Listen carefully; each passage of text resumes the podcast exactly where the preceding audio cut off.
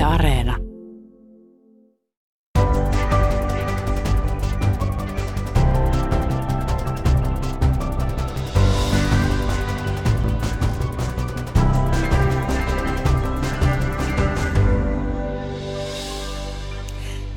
Helsingin kaupungin museossa avautuu perjantaina 11. päivä marraskuuta vapaaehtoista seksityötä käsittelevä näyttely.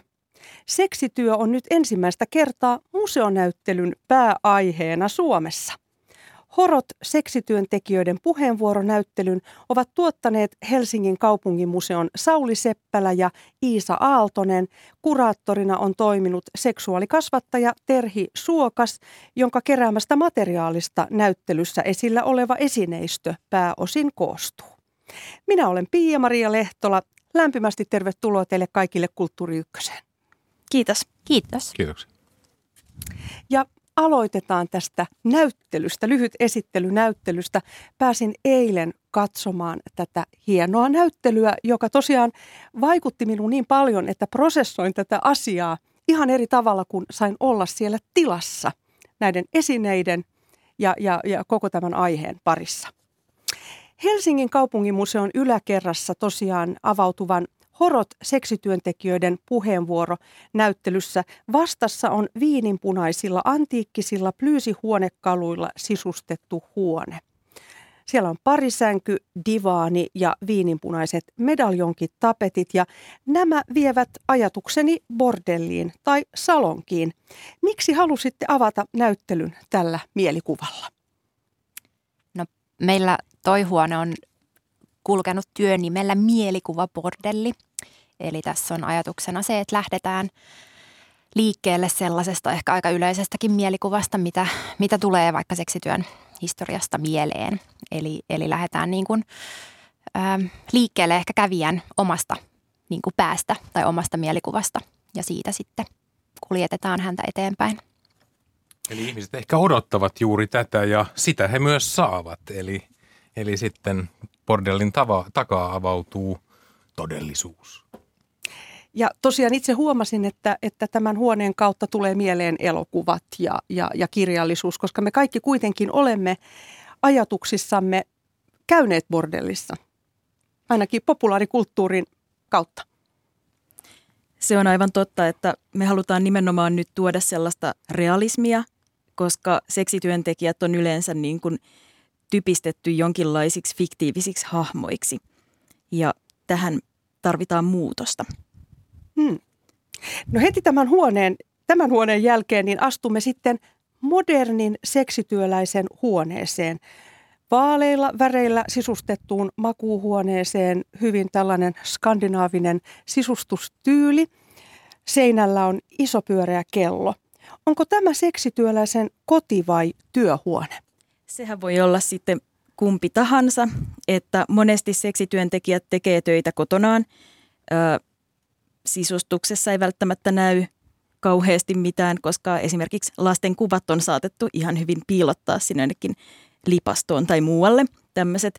Mutta se voi myös olla esimerkiksi joku vuokrattu hotellihuone tai, tai tämmöinen apartment-tyyppinen ratkaisu tai sitten ihan erillinen työasunto tai työkämppä. Vaihtoehtoja on monia ja me emme tiedä, mikä se näistä nyt on. Mutta tosiaan, työntekijä siellä ei ole kertonut meille. Mutta mut me olemme siirtyneet bordelleista nimenomaan studioihin, yksityisiin työhuoneisiin tai koteihin. Joo, näin on. Suomessa ei siis ole laillista pitää bordellia, vaikka monet seksityöntekijät kyllä haluaisivatkin esimerkiksi itse perustaa sellaisen keskenään pyörittää. Se työ voi olla tosi yksinäistä ja, ja semmoista, niin, niin esimerkiksi jonkun työosuuskunnan perustaminen ei ei onnistu Suomen parituslainsäädännön vuoksi.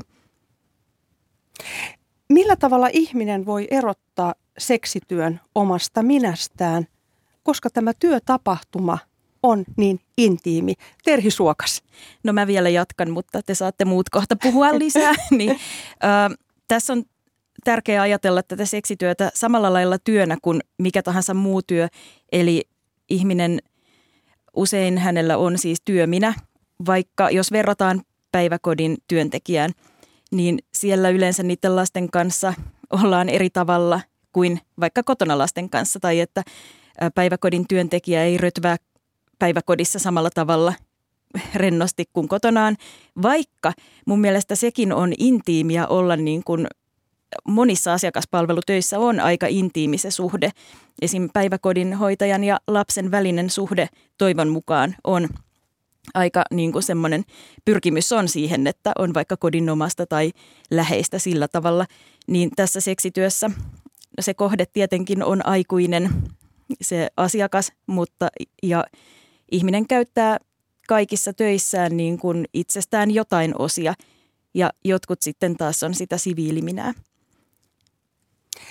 Helsingin kaupunginmuseon linja on aikaisemminkin ollut tuoda esille modernia aikaamme ja mielellään tunteita herättäviä aiheita. Mikä sai teidät valitsemaan tämän myös stigmatisoidun ihmisryhmän aiheeksi? Sauli Seppälä. No tämä Senaatintorin kulman neljännessä kerroksessa olevat vaihtuvat näyttelyt tila antaa mahdollisuuden erilaisiin kokeiluihin ja se on myös eräänlainen laboratorio erilaisille aiheille ja me ollaan jo monta vuotta sitten otettu tavallaan konseptin kärjeksi siellä, että tuotannot ovat keskustelua herättäviä ja sitä me juuri täällä teemme. Ne ovat moniäänisiä ja me tehdään yhdessä, eli, eli tämä osallistaminen kuuluu niiden kaikkiin tuotantoihin tavalla tai toisella. Ja haluttu myös käsitellä vähän vaikeampia ja haastavimpia ja hankalimpia aiheita Helsingin historiassa ja Helsingin historian ilmiöissä. Ja välillä se on lähihistoriaa ja välillä sitten vähän kaukaisempaa historiaa.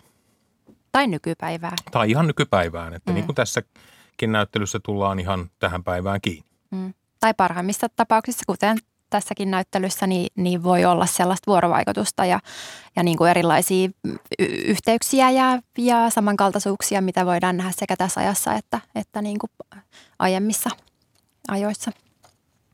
Jos ajatellaan juuri tätä uutta näyttelyä, niin millä tavalla tässä niin kuin osallistetaan katsoja tai nä- näyttelyyn tuleva? No sanotaan näin, että hänellä on mahdollisuus asettua esimerkiksi tässä tapauksessa seksityöntekijöiden, heidän läheistensä sekä monien muiden kolmannen sektorien toimijoiden nahkoihin. Ja erityisesti niin hän pääsee siinä mukaan. Eli tällainen niin kuin empatian herättäminen on ainakin yksi, yksi. Tuleeko muuta mieleen? No toi on aika hyvä ja hyvin tärkeä juttu, mikä meillä on ollut tässä, tässä niin kuin prosessissa mukana, että tavallaan sitä näkökulmaa yritetään laajentaa sellaisista aikaisemmista näkökulmista, mitä on ollut, ollut tai että miten, miten niin kuin aihetta on katsottu. Että, että tietenkin vaikka kun puhutaan kauemmasta historiasta, niin siinä on niin kuin tapa, tavat ja lähteet, miten tiedetään ja minkä perusteella tiedetään vaikka niin kuin tästä aiheesta, niin perustuu esimerkiksi kontrolliin ja valvontaan, jolloin sitten näiden niin kuin seksityötä tehneiden ihmisten oma ääni ja oma näkökulma ja omat mm, perustelut ja omat motiivit ja niin kuin se oma, oma henkilökohtainen ei siitä nouse. Mutta tässä näyttelyssä niin me voidaan nyt sitten niin tavallaan tehdä toisin. Mm. Me ollaan pyritty tekemään sinne sellaisia teoksia, mitkä, missä katsoja pääsee, museon kävijä pääsee niin kuin sinne maailmaan sisälle. Esimerkiksi se työhuone siellä saa vapaasti, suht vapaasti hengata, voi vaikka istahtaa siihen sängylle ja, ja on semmoisia just missä niin kuin voi vähän kokeilla sitä, että mitä jos tämä olisikin mun arkea. Käydään nyt heti aluksi myös läpi tyypillisiä mielikuvia ja mielipiteitä seksityöntekijöistä. Millä tavalla seksityöntekijä eroaa ihmiskaupan uhrista? Terhi Suokas.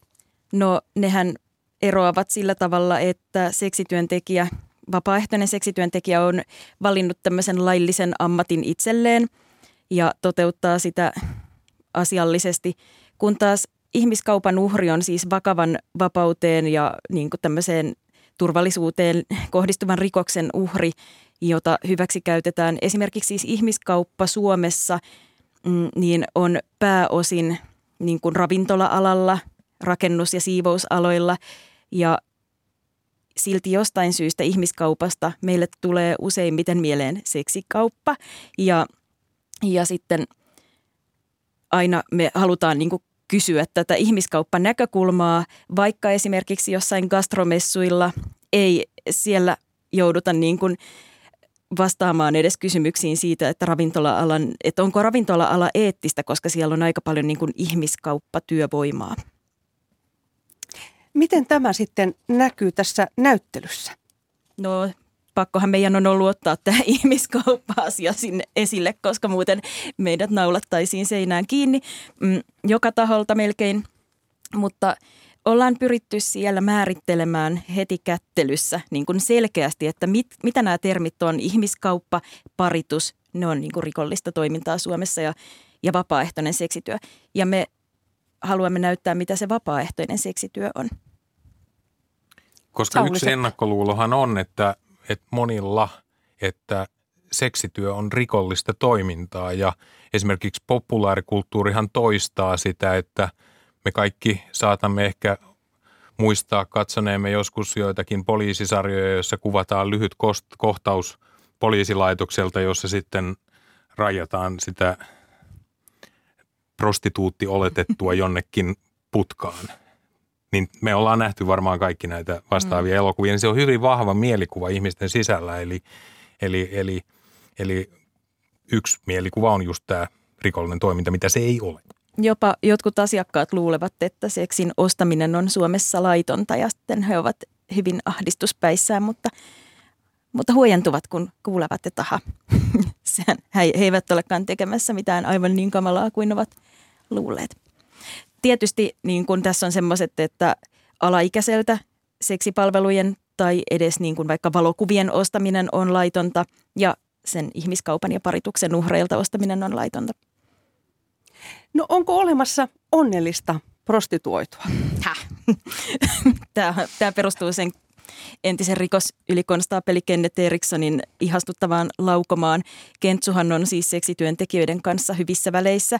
Hän on ollut kymmeniä vuosia semmoinen seksityöntekijöiden luottohenkilö, jolle on voinut soittaa siis henkilökohtaisesti mihin vuorokauden aikaan tahansa.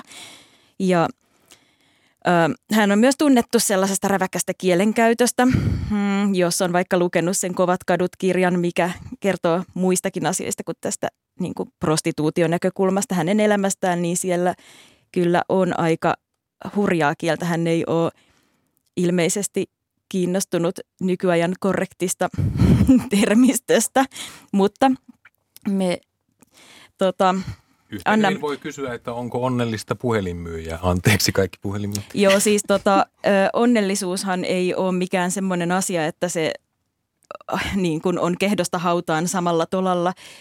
Ja tämä Kennet, hän, kun häneltä on tivattu, että no mitäs hittoa sinä tällä tarkoitit, niin hän on sanonut, että no itse asiassa hän, hän poliisina siis kohtaa ihmisiä silloin, kun heillä on joku ongelma. Että – siihenhän se perustui, että ei, hän, hän, ei hänelle, hän sanoi itse, kun me haastateltiin näyttelyä varten häntä, että, että ei, ei hän hänelle soiteta niin kuin silloin, kun kaikki on, kaikki hyvin. on hyvin ja kerrota, kuinka hiton hyvin pyyhkii. Mutta että, että toi, että on myös osa tätä stigma-ajattelua, että jonkun ihmisen työ määrittäisi hänen koko elämänsä. Eli seksityöntekijällä, no ensinnäkin kaikki tunnetilat ihmisillä vaihtelee, että ehkä enemmän se, että onko pääsääntöisesti tyytyväinen vai tyytymätön elämäänsä määrittää sitä, että mikä on niin kuin onnellisuuden taso. En tunne ketään eikä varmaan ole ketään, joka olisi vain niin staattisesti onnellinen läpi elämänsä. Mutta myös siis se, että jos, jos seksityöntekijä on onneton, niin se voi johtua vaikka siitä, että hänen äitinsä kuoli hiljattain syöpään, eikä mitenkään liity välttämättä siihen työhön. Ja yleensä on myös äh, toi, mm, kuka lienee, mutta onnellisuustutkijan äh, raportteja luin itse tota, ähm, kirjaani varten, kun multa ilmestyi tänä syksynä tämä Kyllähän mä tiedän, miltä huora näyttää seksityön todellisuutta Suomessa, niin siellä käsittelen tätä Kennetin onnellisuusasiaa ja, ja siellä onnellisuustutkijan näkökulma on se, että, että tota, ihminen on – yleensä sitä onnellisempi, mitä vapaammaksi hän itsensä kokee.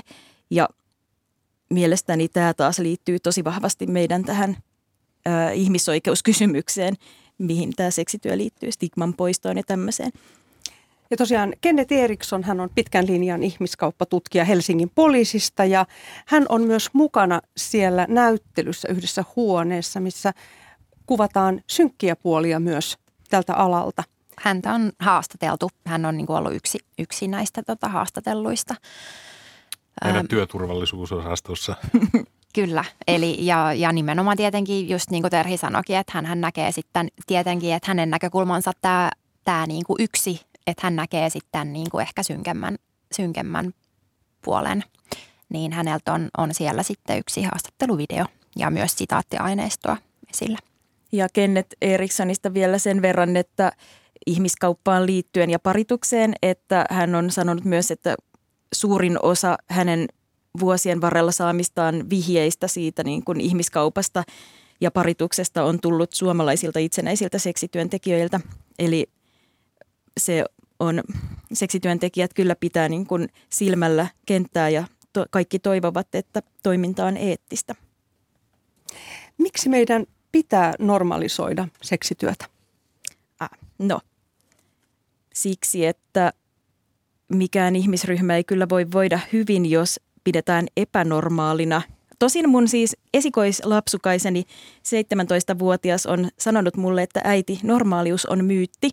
Ja mun mielestä siinä on ihan hyvä, hyvä sanoma. Äh, mutta siis ei, että jos jotain ammattiryhmää pidetään työnsä, ihmisryhmää pidetään työnsä takia jotenkin epäilyttävänä tai muuta, niin eihän se nyt, ei se auta ketään elämään täysipainoista hyvää elämää. Plus se, että Suomessa seksityöntekijöillä on muihin yrittäjiin verrattuna äm, heikompi asema.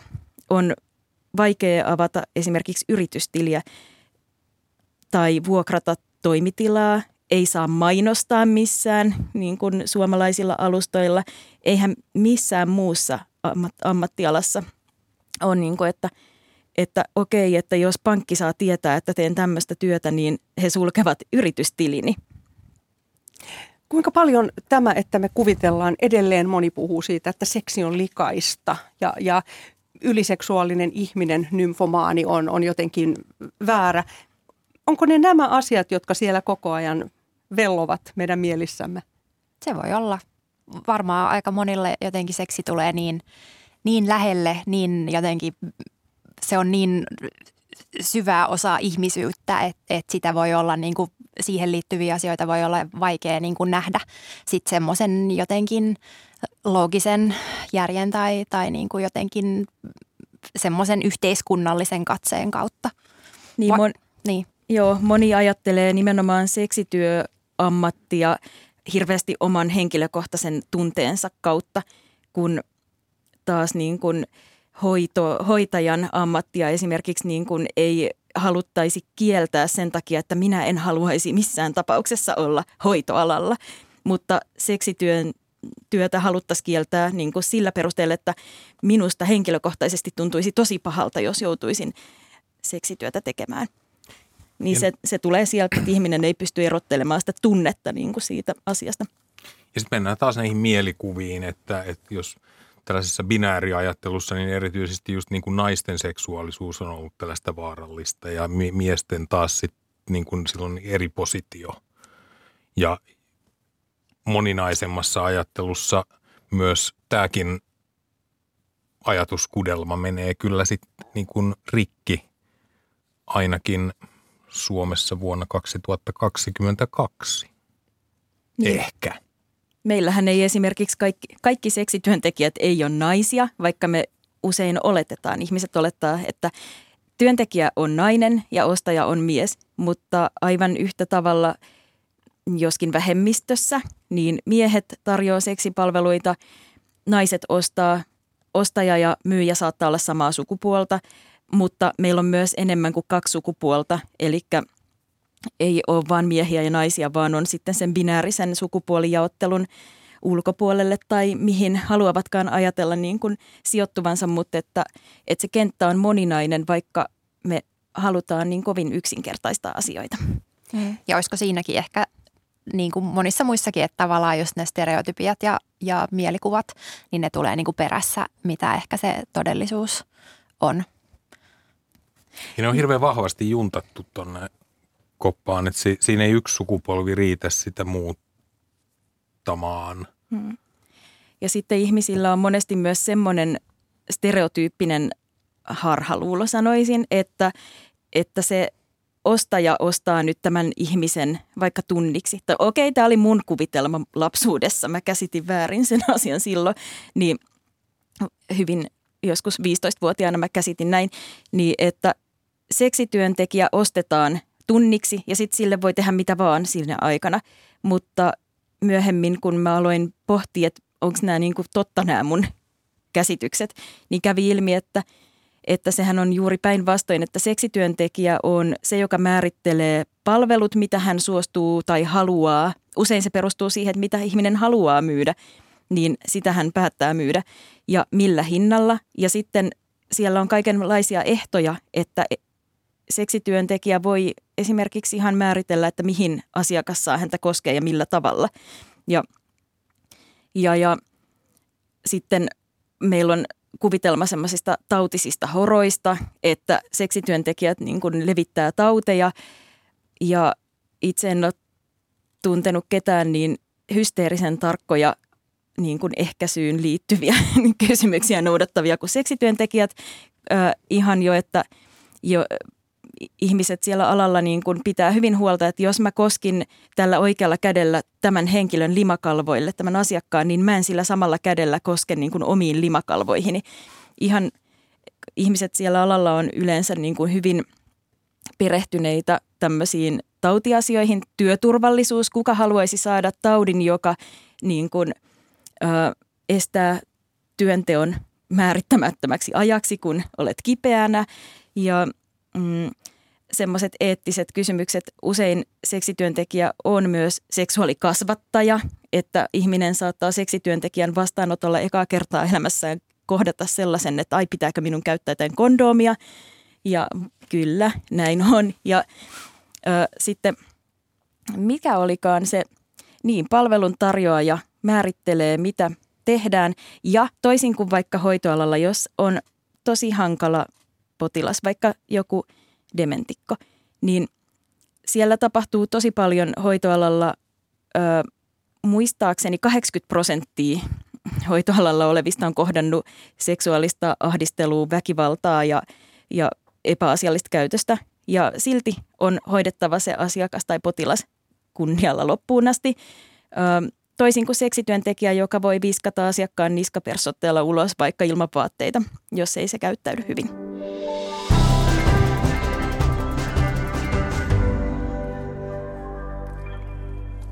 Kuuntelet Kulttuuri Ykköstä, jossa tänään keskustelemme Helsingin kaupunginmuseon Horot seksityöntekijöiden puheenvuoro näyttelyn herättämistä ajatuksista. Ohjelman vieraina ovat näyttelyn tuottajat Iisa Aaltonen ja Sauli Seppälä ja kuraattori seksuaalikasvattaja Terhi Suokas. Minä olen Pia-Maria Lehtola.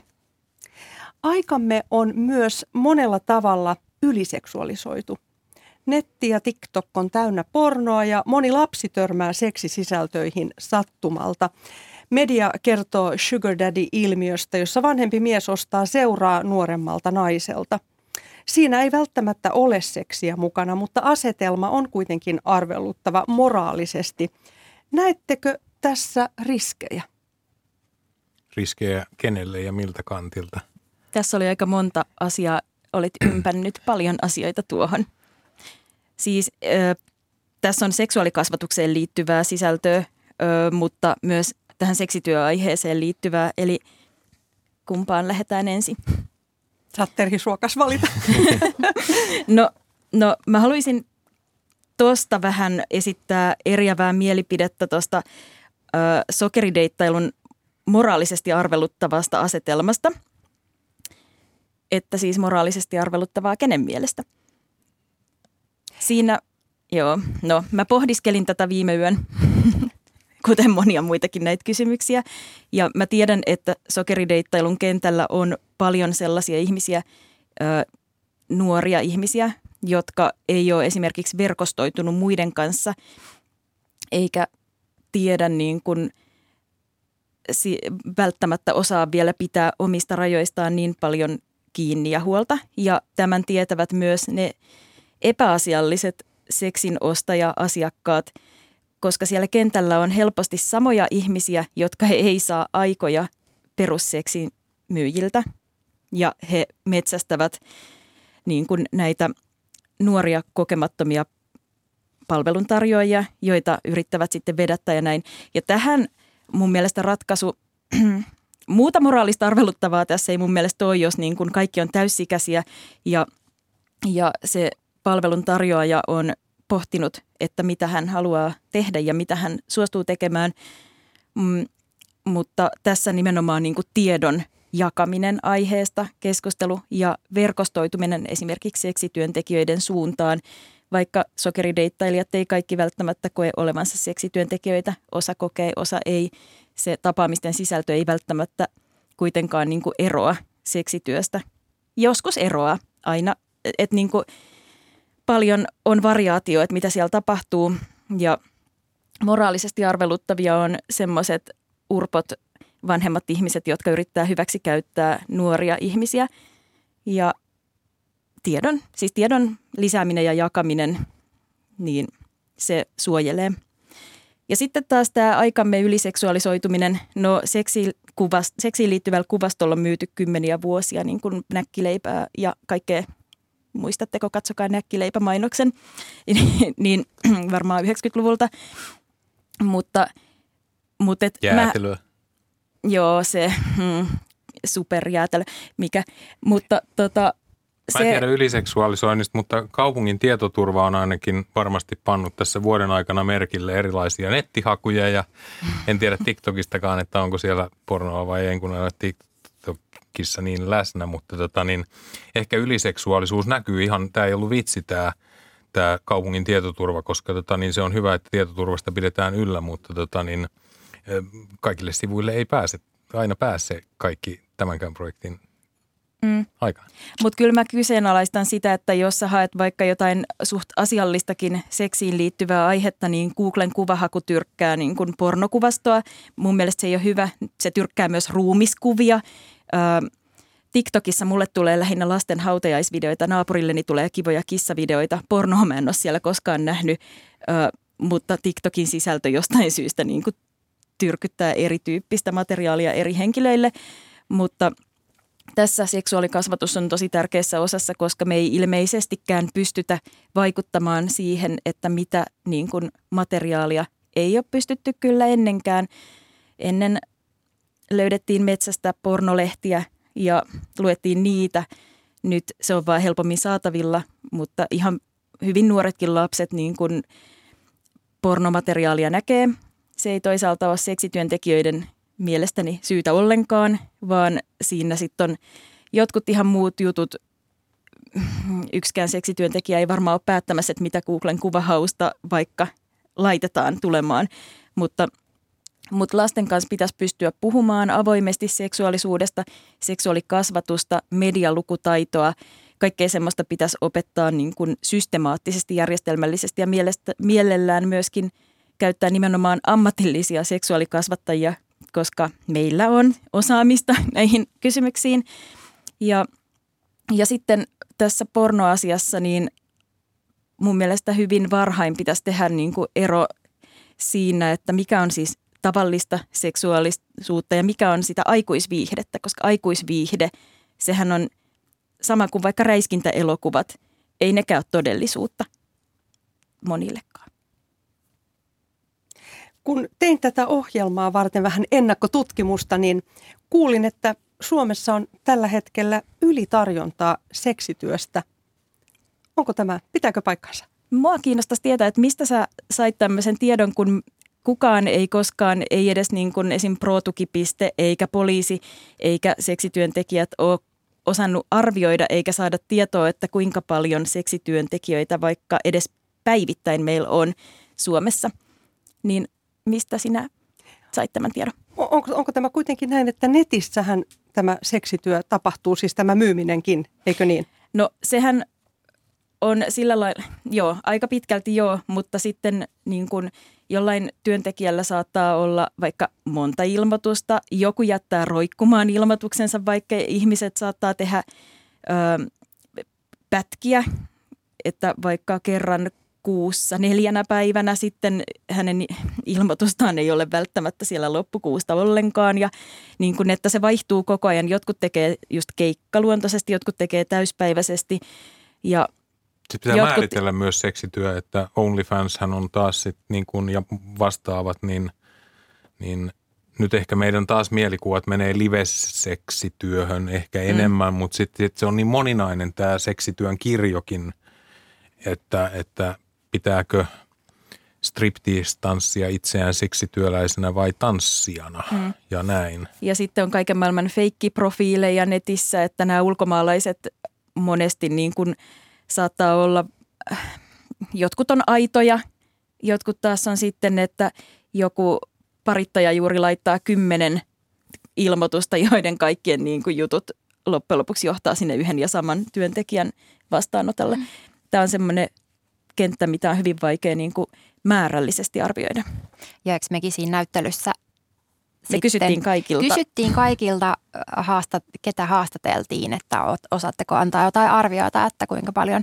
Ja nimenomaan Helsingissä olisi niin kuin seksityöntekijöitä, niin, niin kukaan ei oikein niin kuin osannut antaa, koska tämä on niin kuin semmoinen pi- piiloinen ilmiö, josta on tosi vaikea arvioida niin kuin määriä. Joo, ja sitten seksityöntekijät ei yleensä esimerkiksi rekisteröi sitä yritystoimintaansa millään seksityönimikkeellä, vaan – saattaa olla siellä parturikampaaja ja sitten sen alle menee, koska on vaikea olla seksityöyrittäjä Suomessa.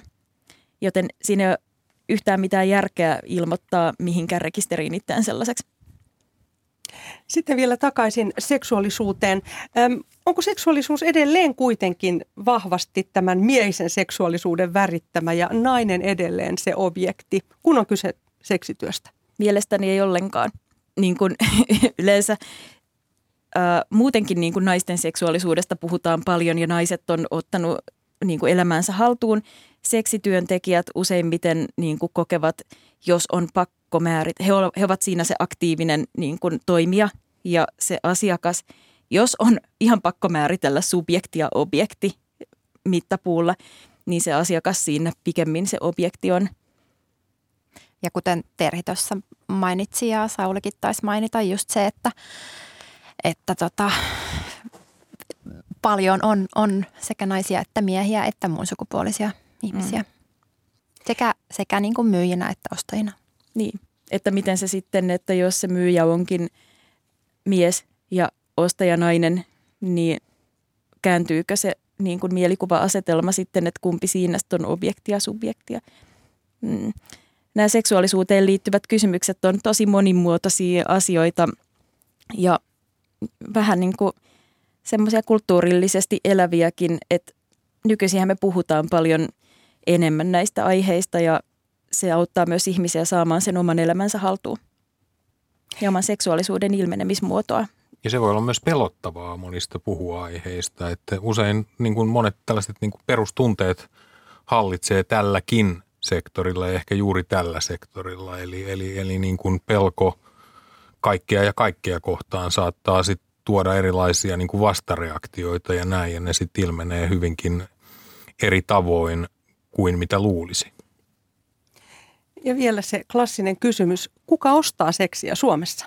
Onko tehty tutkimusta tästä tämän hetken tilanteesta?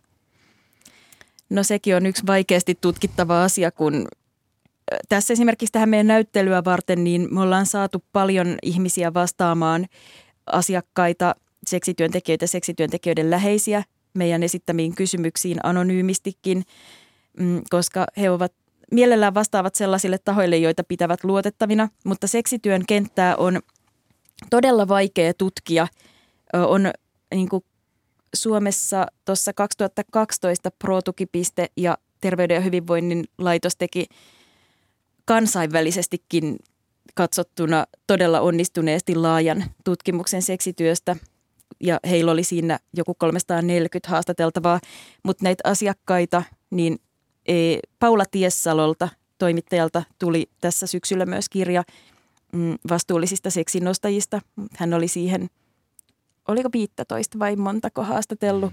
Päälle kymmentä mun mielestä. Joo, mutta että niin kuin, oikeastaan niin kuin se tieto, paras tieto on seksityöntekijöillä itsellään ja he sanovat, että kuka tahansa vastaan tuleva henkilö voi olla seksinostaja. On siis... Mm, Eli se on hyvin moninainen, että me ei voida niin kuin sanoa, että on tietynväriset hiukset tai jotain. Se on niin monimainen. Tai tietynlainen nainen, joku joo, sosioekonominen aivan. tilanne tai tausta. Ihmisillä on eri syitä ostaa seksiä, kun me ajatellaan, tai en mä tiedä, mä aina sanon täällä me, vaikka mä en kyllä ajattele näin, mutta monet ajattelee, että seksin ostaja on varmaan semmoinen tyyppi, joka ei vaikka saa siis seksiä muutoin.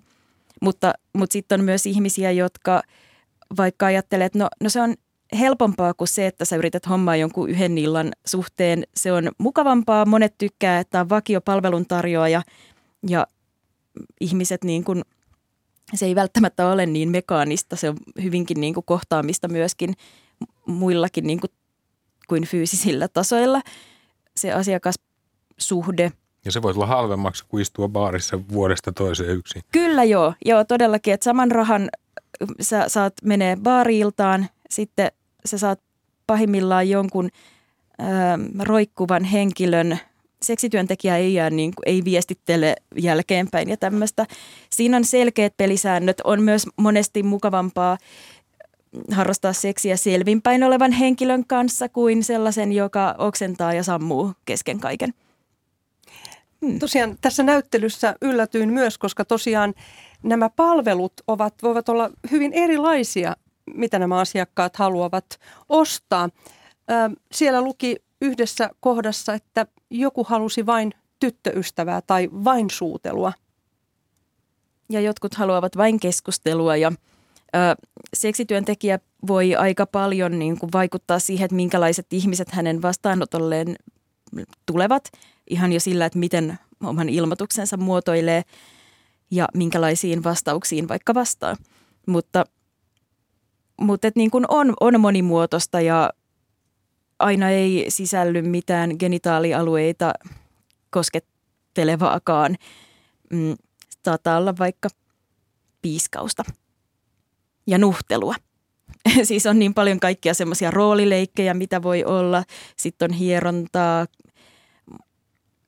Joku on tyytyväinen siihen, että kaksi minuuttia sisään ulos ja ulos ovesta. Ja toinen taas haluaa tunnin siellä pötkötellä ja keskustella. Meillä, oli, tai meillä on siellä nyt se semmoinen seksityöntekijän niin kuin keikkakalenteri. Musta oli kauhean koskettavaa, kun siitä, siinä oli joku tämmöinen merkintä, että asiakas oli toivonut, että häneen keskitytään. Hmm. Niin kuin, tavallaan, että kauhean inhimillinen hmm. toive. Joo, ja monesti musta tuntuu, että no olen kuullut, että monet miehet niin kuin jotka käyttää seksityöntekijöiden palveluita, niin kokee siinä vähemmän semmoista suorituspainetta, mitä vaikka siviiliseksi-elämässänsä. Mm, et siinä on se palveluntarjoaja, joka johtaa sitä tilannetta ja hän saa olla siinä niin kuin turvallisissa käsissä. Toki niin kuin tässä on sitten semmoisia, että että mitkä asiat on sellaisia, että ihmisten kannattaisi niin kuin pohtia niitä omia seksuaalisuuskysymyksiänsä, mutta kun ihmiset voi pohtia niitä vaikka siinä samassa, on prosesseja, joissa vaikka voidaan käyttää hyödykseksi työntekijöiden palveluita, kun tutkiskelee vaikka omaa seksuaalisuuttaan. Tässä näyttelyssä itseäni kosketti erityisesti nämä päiväkirjat, joissa seksityöläinen on kirjannut ylös tosiaan asiakkaiden ilmeitä, tuijottelevia katseita tai tekoja. Kuinka tärkeä väline tämä päiväkirja on seksityöntekijöille? No samalla tavalla kuin kuka tahansa, niin jotkut pitää päiväkirjaa ja toiset ei. Jotkut pitää just mielenkiinnosta tuommoista, että pidänpä nyt sillä keikalla tämmöistä, että jää sitten hauskasti merkintöjä, että mitä siinäkin taas oli. Mm, Mutta ei mitenkään niin kuin ole sellainen, että aina ihmiset pitää jotain tuommoista päiväkirjaa. Ja sitten toki niin kuin mäkin kattelin sitä tänään viimeksi sitä, niitä merkintöjä siellä seinällä niin Senaatin torin laidalla olevassa näyttelyssä, niin, niin tota, mä huomasin, että siellä oli tosiaan semmoisia vähän negatiivisiakin juttuja, mutta sitten taas jos me kysyttäisiin vaikka kaupan kassamyyjältä, että montako tai minkä tyyppisiä ihmisiä siellä asiakkaana kävi, niin siellä kävi varmaan niin kuin, äh, hyvin monenlaisia asiakkaita silläkin kassalla sinäkin päivänä, että niin kuin mistä tahansa asiakas tai kun ihmisten kanssa ollaan tekemisissä, niin varmasti löytyy omituisia tuijottelijoita ja höpöttelijöitä ja sitten semmoisia, jotka ei välttämättä jää mitenkään mieleen, kun olivat niin harmittomia. Tämä näyttely koostuu myös seksityöntekijöiden sekä heidän läheisiltään ja asiakkailtaan kerättyyn haastattelu- ja kyselyaineistoon. Miten oma lähipiiri on suhtautunut, kun esimerkiksi tytär, sisko tai vaimo on valinnut seksityön elinkeinokseen? No noissa meidän sitaateissa, mitä tonne nyt on, on valittu, niin siellä on ollut hyvin neutraalia suhtautumista, hämmästystä, innostusta, mm, ehkä tuomitsevia mielipiteitä, huolta ainakin, mitä nyt ollaan, ollaan niin tuosta meidän keräämästä aineistosta niin kuin havaittu, millaisia juttuja. Varmaan hy- hyvin erityyppisiä reaktioita. Mm, usein on se, että jos läheinen NS paljastuu seksityöntekijäksi, niin ö, monesti ihmisille syntyy sellainen huoli, että onkohan se nyt vaarallista se työ niin siinä taas tämä tiedon niin kuin lisääminen on ensiarvoisessa asemassa, että ne huolet hälvenee, kun näistä asioista voi keskustella ja, ja tietää vaikka, että ei sitä ihan ihmiset pelkää, että heidän tyttärensä tai puolisonsa tai joku tekee ihan ummikkona tuolla jotain niin kuin ties keiden kanssa. Mutta sitten kun alkaa selvitä, että hei, että kyllä se homma on strukturoitua, on otettu huomioon turvallisuusnäkökulmia ja tämmöisiä, niin se huoli usein hälvenee. Ja tiedän myös lukuisia pariskuntia, jotka tekee molemmat seksityötä. Tiedän ihmisiä, jotka on löytänyt kumppanin seksityöskenestä ja että näin. Ei se ole aina katastrofi. Joillekin se on katastrofi, mutta tiedän myös ihmisiä, jotka on siitä selvinneet, että vaikka puoliso on tehnyt vuosikausia seksityötä ja sitten päättää kertoa, että – olen tehnyt selkäsi takana tämmöistä kaiken aikaa, niin niistäkin sitten, jos on keskusteluyhteys tai jonka pystyy rakentamaan, niin ihmiset usein ovat selvinneet. Näyttelyssä on myös mukana seksityöntekijöiden tekemä opas vihkonen uusille alalle tulijoille. Millaisia neuvoja tämä opas sisältää? Sauli Seppälä. No työturvallisuusasioita ja vähän sitä, että – sehän ei ole silleen niin kuin ihan julkisesti siinä esillä, että se on niin kuin kansi näkyy vaan tästä, tästä niin, sitä pitää osata sitten pyytää. Niin, eli, eli ei tota, mutta työ, työturvallisuusasioita ja, ja, ja seksuaalista itsemääräämiseen liittyviä rajoja ja mitä kaikkea siellä nyt olikaan ja ihan tällaista niin kuin termistöä. Hinnoittelua. Hin, ja, ja kaikki, kaikki niin kuin tällaiset niin kuin – mä luin sen niin kuin kannesta kanteen ja totesin, että, että, että niin kuin mikä tahansa työ vaatii hyvän perehdytyksen ja sitä kaikissa työpaikoissa valitettavan vähän on.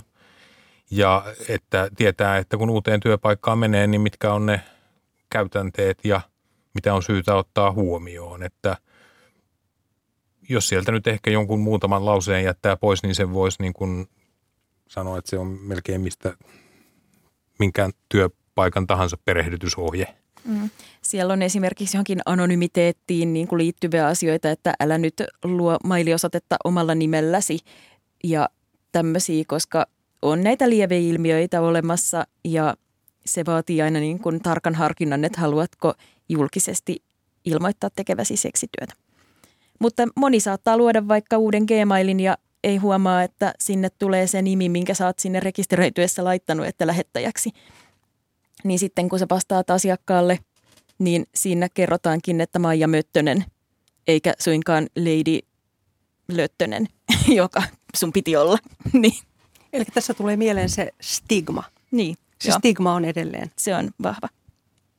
Saako, saako sen pois?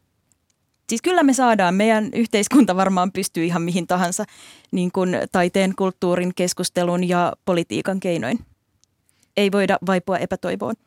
Ja ainakin lievennettyä. Lievennettyä. Ei me tällä yhdellä näyttelyllä saada sitä mitenkään pois, mutta mä oon joku ihme optimisti. Vähän kerrassaan. Joo. Ei liian suuria. Ja tosiaan vuonna 2018 ilmestyi teos Punaisten lyhtyjen Helsinki. Ja se taas vie lukijan pääkaupunki, pääkaupunkimme menneisyyden vaietulle kujille, hämäriin porttikäytäviin, bordelleihin ja salakapakoihin. Iisa Aaltonen, olet tosiaan ollut mukana kirjoittamassa tätä teosta. Millainen on Helsingin punaisten lyhtyjen historia? Se on kiinnostava ja niin kuin ollut osa kaupunkielämää, kaupunkikulttuuria. Joo, sanoisin, että hyvin kiinnostava, kyllä. Ja si- myös sitä, niin kuin tätä vanhempaa historiaa, niin, niin vähän sivutaan kyllä tuolla näyttelyssä nyt sitten myöskin. Ja kuten tuossa aikaisemmin niin kuin mainitsinkin, niin just paljon, paljon tavallaan se, mitä tiedetään ja miten tiedetään, niin sehän perustuu nimenomaan tähän valvontaan, tarkkailuun, kontrolliin. Eli, eli tavallaan prostituutio ilmiönä on nähty tällaisena niin kuin, no ennen kaikkea ensin niin kuin kansanterveydellisenä ongelmana, sitten vähän tämmöisenä niin kuin moraalisena suku, sukupuolien niin kuin suhteisiin liittyvänä ää, ongelmana. Sitä on nähty, nä, tai se on niin kuin nähty erilaisista vinkkeleistä ja, ja tavallaan sitä on just yritetty kontrolloida ja, ja hallita ja, ja näitä lieveilmiöitä niin kuin saada jotenkin karsittua. Ja tätä, tätä niin näkökulmaa pyritään siellä myös sitten tuomaan esille. Miksi tos, tosiaan näistä prostituoitujen asiakkaista silloin olivat yläluokkalaisia, yläluokkaisia ja ylioppilaita? Mistä tämä kertoo? No se kertoo siitä, tietenkin nyt sanon vielä sen, että he on ollut niin kuin suhteellisesti eniten edustettuina, että eivät ole määrällisesti mitenkään ollut, olleet niin kuin suurempia ryhmiä, mutta niin kuin suhteellisesti. Eli tavallaan omista, omista ryhmistään niin kuin ovat olleet niin kuin eniten, eniten edustettuina. Niin varmasti se, että on ollut rahallinen, taloudellinen mahdollisuus, että sitten on niin kuin ollut ehkä tietty tämmöinen kulttuuri, minkä, minkä piirissä se on sitten ollut niin kuin hiljaisesti hyväksyttyä. Ja, ja se onkin ollut tavallaan yksi semmoinen, mihin sitten ennen kaikkea ehkä naisjärjestöt lähti silloin 1800-luvun loppupuolelle sitten niin tämmöiseen kaksinaismoraaliin siihen tarras kiinni. Mitä tämän historian Helsingin prostituoiduista tiedetään? Keitä he olivat? Keitä he olivat? No myös, myös tota, niin kuin nyky- nykypäivänäkin niin äh, olivat hyvin moninainen joukko erilaisia ihmisiä.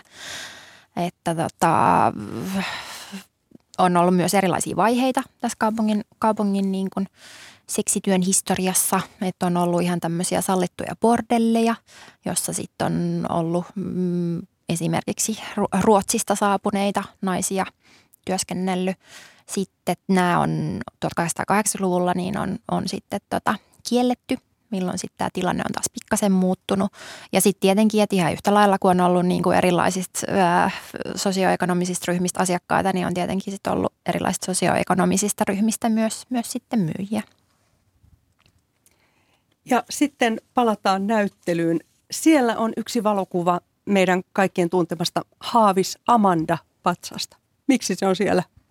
No se on siellä sen takia, että siitähän käytiin silloin 1900-luvun alussa, niin siitä syntyi tämmöinen aika niin kuin iso, iso polemiikki, eli tavallaan tämmöinen niin kuin, niin kuin kulttuuripoliittinen debatti ja se saatiin just tämmöisille, niin kuin siinä keskusteltiin ei ainoastaan taiteesta, vaan siinä keskusteltiin myöskin niin kuin moraalista. Eli siinä siis Ville Wahlgrenin tämä tota, teos Patsas, niin, niin hän pidettiin niin kuin tämmöisenä liian jotenkin pariisitta Rena liian, että hän, hän muistutti tämmöistä niin kuin liian, liian tavallaan katujen, katujen naista tai tämmöistä, että se, se jotenkin liian paheellisena häntä pidettiin. Hänellä on jalatkin vähän harallaan, mikä ei ollut siihen aikaan naiskuvauksessa laisinkaan hyväksytyksi katsottua. Kyllä. Asento ja kaikki. Joo, ja tässä tosiaan sitten, että tässä käytiin, niin kuin se oli myös aika jännä se keskustelu, että siinä oli just, että, että tavallaan äm, nyt radiossa ei tietenkään näe, jos mä teen täällä lainausmerkit, mutta tehdään nyt lainausmerkit, niin tavallaan miehiset taiteen tuntijat jotenkin niin kuin pitivät tämmöisiä niin kuin, no, naispuolisten ihmisten kommentaareja siitä, että olisi jotenkin epäsiveellinen, niin he piti sitä niin kuin jotenkin ihan epä, äm, niin kuin ulkokohtaisina kommentteina, että se ei koskenut mitenkään tätä niin kuin taiteellista sisältöä, vaan että tämä oli ihan eri, eri kenttä, missä, mistä niin kuin keskusteltiin. Ja siinä just jotenkin pelättiin sitä, että tämä niin kuin tämmöistä yleistä moraalia tai sitten nämä niin kuin, äh, äh, kriittiset kommentaarit niin koski sitä, että, että jotenkin yleistä moraalia sitten niin kuin heikentäisi tai siihen jotenkin vaikuttaisi. Tuossa on jotenkin se nähtävillä niin kuin mun mielestä nykypäivänäkin, että nykypäivänä miehet monesti pitävät, niin kuin, symppaavat seksityöntekijöitä ja pitävät niin kuin puolia toisin kuin stigmaattisesti myös niin kuin seksin ostajia. Mä hyppään Amandasta nyt vähän jännästi tänne nykypäivän seksin ostajiin, mutta, mutta et heilläkin on hyvin stigmatisoitu asema ja heitä pidetään semmoisina epäilyttävinä limanuljaskoina, vaikka ovat aivan tavallisia ihmisiä ja, ja monesti niin kuin eivät nimenomaan suhtaudu halveksivasti ja inhottavasti seksityöntekijöihin, vaan kunnioittavasti. Eli tähän tulimme nyt tässä ohjelmassa Kulttuuri Ykkösessä tänään. Näihin sanoihin päätämme. Ja tosiaan haluan kiittää teitä Iisa Aaltonen, Sauli Seppälä ja Terhi Suokas antoisasta keskustelusta. Kiitos. Kiitos. Kiitoksia. Ja tämä lähetys ja kaikki muutkin Kulttuuri löytyvät Yle Areenasta. Ja huomenna Kulttuuri aiheena on seuraava. Yksi syksyn suosituimpia TV-sarjoja on yksi aikamme pahimmasta sar- sarjamurhaajasta Jeffrey Dahmerista kertova Dahmer-hirviö. Kulttuuri Ykkönen kysyy, mikä sar- sarjamurhaaja tarinoissa oikein kiehtoo, miksi osa meistä jopa fanittaa sarjamurhaajia. Ja tosiaan huomisen lähetyksen musiikkitalosta juontaa Juhani Kenttämaa ja vieraina silloin ovat rikous- ja oikeustoimittaja Vera Miettinen ja tubettaja psykologi sekä teologian tohtori Ville Mäkipelto. Tätä lähetystä kanssani olivat tekemässä äänitarkkailija Joonatan Kotila ja tuottaja Olli Kangassalo. Oikein kaunista tiistaita teille kaikille.